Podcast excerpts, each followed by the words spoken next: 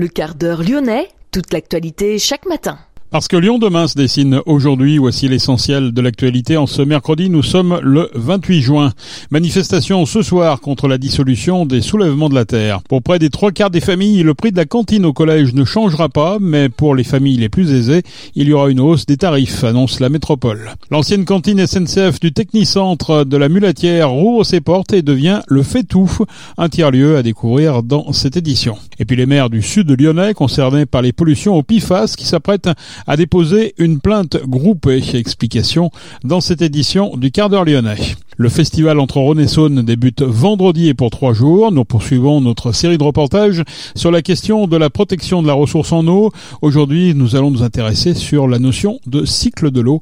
Rendez-vous dans cette édition.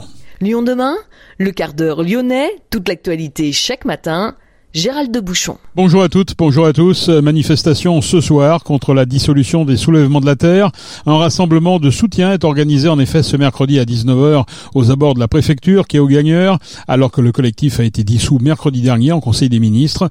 Aucune cause ne justifie les agissements particulièrement nombreux et violents auxquels appelle et provoque ce groupement. Mettez en avant le décret de dissolution voulu par le ministre de l'Intérieur, Gérald Darmanin, faisant référence notamment à la manifestation contre la méga-bassine de Sainte-Soline ou contre le Lyon-Turin dans la vallée de la Maurienne. Des élus locaux, notamment écologistes et insoumis, ont déjà apporté publiquement leur soutien au mouvement. Pour près des trois quarts des familles, le prix de la cantine au collège ne changera pas. La métropole, confrontée à la hausse du prix des denrées alimentaires et du coût de l'énergie, a choisi cependant de faire payer plus les plus aisés. Le Grand Lyon a décidé en effet de prendre en charge 36% du coût de la cantine contre 28% auparavant et de baisser ainsi la part des familles de 72 à 64%. Cela représente plus 2,9 millions d'euros par an pour la collectivité. Quatre tranches de tarifs supplémentaires seront mises en place les familles dont le quotient familial est supérieur à 1600 euros. Les tarifs de la cantine pour les plus aisés iront ainsi de 4,50 euros à 6 euros. Lyon demain, média agitateur d'idées. L'ancienne cantine SNCF du Technicentre de la Mulatière rouvre ses portes et devient le fait-tout. Un tiers-lieu autour de la cuisine et de l'alimentation durable. Cet écrin historique, qui accueillait bon nombre de cheminots et d'ouvriers, abrite désormais un restaurant à prix doux ouvert à toutes et tous, mais aussi une cuisine d'application pour des personnes en reconversion, un tiers-lieu pour des associations de l'économie sociale et solidaire, un coworking pour des entreprises et également des espaces Bref, un lieu de partage qui sent bon l'écologie, la solidarité et le vivre ensemble.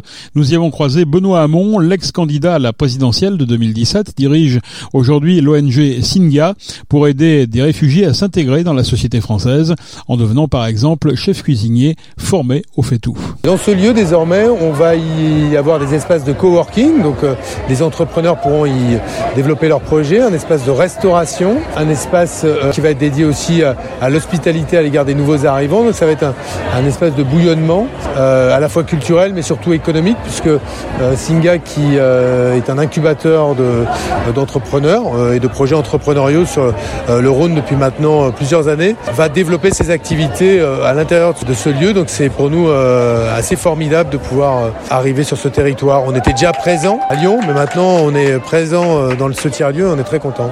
Les tiers-lieux comme ça, il faut en développer aujourd'hui dans la ville? En fait, ça correspond à une nouvelle manière de travailler c'est-à-dire qu'avant, quand on imaginait créer son entreprise, on avait un lieu euh, dans lequel il n'y avait que l'entreprise. Là, aujourd'hui, beaucoup d'entrepreneurs, même quand leur activité s'est déjà développée, ont envie d'être dans des lieux dans lesquels des coopérations sont possibles, des synergies avec d'autres sont possibles, dans lesquels les idées circulent, les projets circulent. Et c'était un lieu, il correspondait assez bien à l'époque et à la manière dont beaucoup de jeunes entrepreneurs, d'ailleurs qu'ils soient nouveaux arrivants, tels qu'on les incube, ou, euh, français, conçoivent leur projet entrepreneurial. Donc, euh, serait pas étonnant qu'on en trouve de plus en plus. Et alors dans un lieu comme celui-là, chargé d'histoire, avec plein de vibrations, parce que c'est un lieu ouvrier et de bonnes vibrations, c'est encore mieux. Retrouvez l'interview complète de Benoît Hamon sur lyondemain.fr. Le fait tout est le fruit d'une belle collaboration entre tous les acteurs publics et privés, en particulier Singa et Belbouffe. Prix d'un menu 12 euros, mais il est possible de payer plus. Et pour les plus démunis, le tarif sera de 2 euros. Reportage complet la semaine prochaine sur ce nouveau tiers-lieu à la Mulatière. Les maires du sud de Lyonnais concernés par les pollutions au PIFAS se sont réunis hier pour s'entendre au sujet d'une éventuelle plainte groupée. L'idée est de déposer la plainte en septembre en main propre au procureur de la République lorsque tous les conseils municipaux auront validé le principe. Jérôme Morouge, le maire de Pierre-Bénite, avait déposé seul une plainte l'an dernier. Il n'a pas eu de nouvelles depuis. La mairie de Pierre-Bénite s'est par ailleurs rapprochée du laboratoire Eurofin Biomnis pour la commande d'un test d'imprégnation sur les habitants.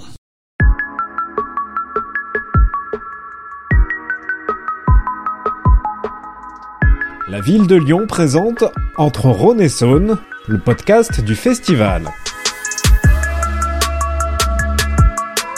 c'est l'eau qui descend des Alpes et qui va se charger en minéraux hein, tout le long de son parcours. 98% de l'eau qu'on distribue aux 1,3 million d'habitants provient euh, du champ captant de Crépieux-Charmy. La première idée reçue, c'est de penser qu'on ne manquera pas d'eau euh, dans les années à venir. Ça peut être faux si on s'adapte mal, si euh, on ne fait pas attention à cette ressource.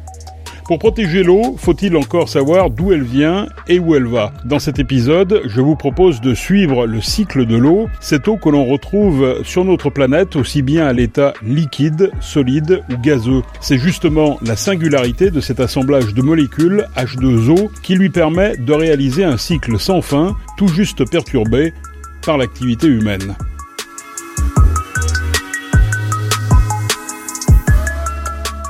Pour suivre le cycle de l'eau, nous sommes allés puiser nos informations auprès d'Odyssée, une association qui a créé une fresque de l'eau pour petits et grands. Bonjour, je suis Laurie Cailloué, présidente de l'association euh, Odyssée. Alors Odyssée, c'est une association qui vise à sensibiliser les adultes majoritairement, mais aussi les enfants euh, à la thématique de l'eau. Donc on développe des ateliers euh, ludiques et participatifs sur l'eau qui peuvent durer 10 minutes comme 3 heures. La quantité d'eau sur Terre est toujours la même, donc elle ne changera pas. Par contre, c'est juste que euh, si l'eau sur Terre elle est de mauvaise qualité ou qu'elle ne tombe pas au bon endroit, donc ce qui arrive de plus en plus fréquemment, hein, il pleut d'un coup, puis ensuite il ne pleut plus pendant plusieurs euh, semaines, voire des mois, et eh ben euh, notre usage est en danger. C'est-à-dire que la ressource en eau, ben, elle est toujours là, donc elle va être plus dans l'océan, elle va être plus dans l'atmosphère, moins dans les glaciers, etc. Mais le problème, c'est que nous, on s'est développé autour de cette ressource. Euh, on utilise autant d'eau euh, l'hiver que l'été, et que aujourd'hui, en fait, euh, ben, cette ressource, elle est moins disponible qu'avant à l'endroit où nous en avons besoin, en fait, et dans des quantités que nous utilisons avec ben, toutes nos activités humaines, l'agriculture, les usages domestiques, l'industrie, l'électricité est d'assez bonne qualité. Alors qu'est-ce qu'on appelle exactement le cycle de l'eau? Est-ce que vous pouvez nous le décrire, ce fameux cycle de l'eau? Oui, alors le cycle de l'eau, en fait, euh, c'est à l'échelle de, de la Terre. Pour faire simple, euh, en gros, euh, quand on est dans l'océan, eh ben, par exemple, il y a de l'eau qui va s'évaporer, qui va aller dans l'atmosphère. Grâce au vent, cette eau, ces nuages vont se déplacer et ils vont rencontrer, par exemple, d'autres masses d'air qui sont plus froides ou alors des montagnes, etc. Et puis, euh, ça va favoriser euh, les conditions pour qu'ensuite euh, cette vapeur d'eau dans l'atmosphère se transforme en pluie. Cette pluie va ensuite tomber soit sous forme d'eau liquide, donc sur les cours d'eau, sur les sols, etc.,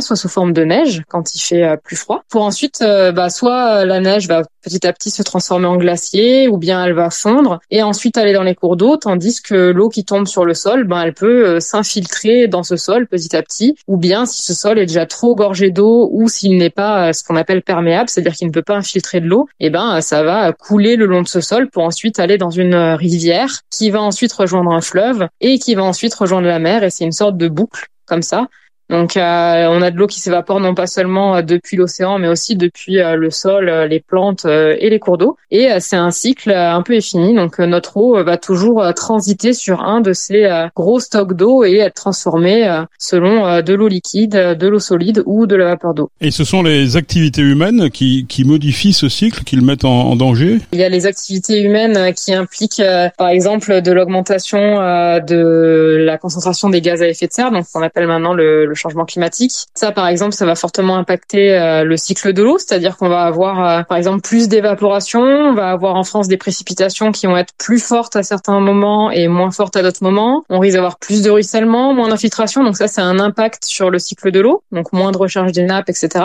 Mais aussi nos activités euh, quotidiennes, par exemple, quand on urbanise, quand on fait des routes, des maisons, etc. Et eh ben, on bétonise le sol, ce sol qui ne sera plus capable d'infiltrer derrière, ou quand on on met en place certains types de cultures, on change le couvert végétal, quand on rase des forêts, etc. On impacte fortement le cycle de l'eau de par notre aménagement et, et, nos activités, sans parler aussi de la qualité de l'eau qui peut être impactée, soit par le biais d'accidents de pollution, soit par le biais justement de l'aménagement des sols ou l'utilisation de certains types de produits, des pesticides, des engrais, etc.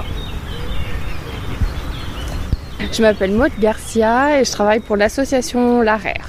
Alors il y a 2000 ans, la ville de Lyon s'appelait Lugdunum et donc on est allé chercher l'eau la plus pure directement dans les montagnes, donc dans les monts d'Or, dans les monts du Lyonnais et jusqu'au Gier. Un aqueduc, c'est euh, une conduite d'eau, un canal. Le plus souvent, il est sous la terre, mais des fois, il y a des vallées qui sont trop importantes, donc on va construire un système de siphon. Voilà, on va euh, faire un système de vases communicants. Toujours le premier réservoir est plus haut que le deuxième. Ça permet à l'eau de circuler. Et donc là, on en voit encore des vestiges, surtout sur le lac du du Gier, sur Sainte-Foy-les-Lyons, Chaponneau, Mornan, Soucy-en-Jarret, etc., etc. On allait chercher l'eau dans les montagnes parce que le principe même d'un aqueduc, c'est une pente douce. La pente, c'était 1 mm par mètre, donc ça descendait uniquement et ils ne savaient pas encore faire remonter l'eau par le système de pompage. Depuis leur fondation, toutes les villes ont dû trouver des solutions pour acheminer une eau de qualité et en quantité suffisante pour les besoins de la population. Aujourd'hui, les aqueducs font uniquement partie de notre patrimoine historique.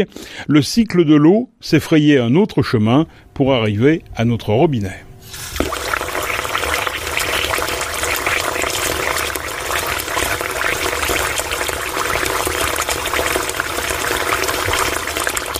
Je suis Christophe Drost, directeur d'eau publique du Grand Lyon, établissement public industriel et commercial chargé de la production, de la distribution de l'eau potable sur la métropole du Grand Lyon, mais également de la préservation de la ressource et de l'eau pour tous.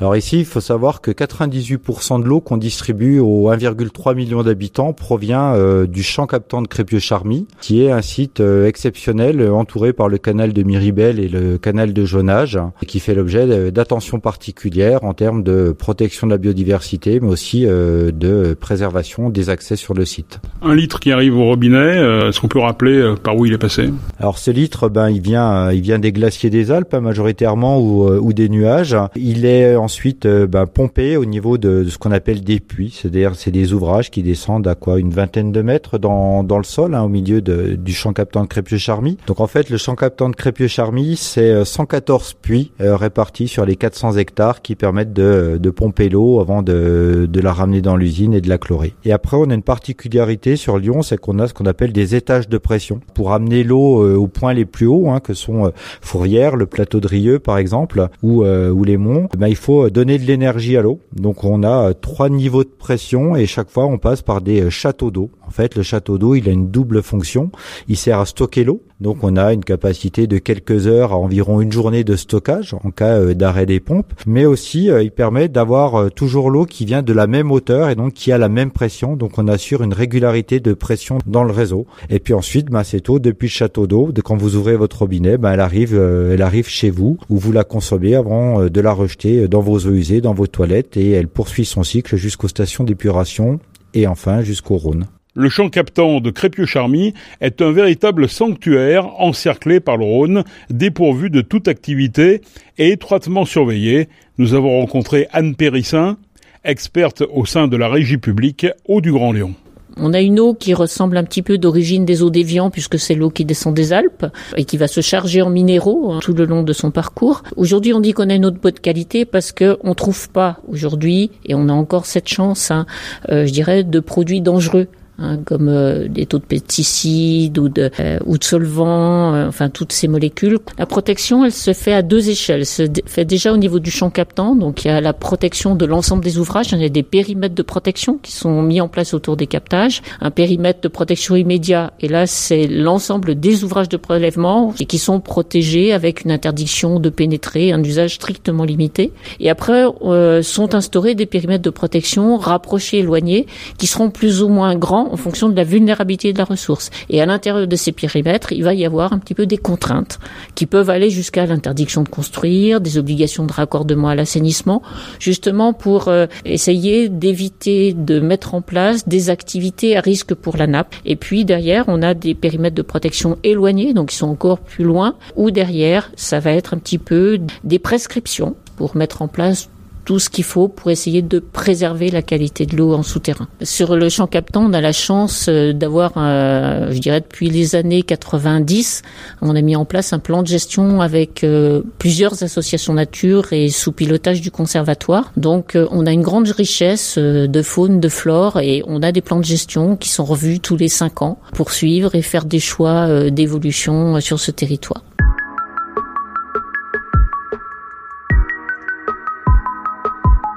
Rendez-vous le samedi 1er juillet à l'île Barbe dans le cadre du festival Entre Rhône et Saône.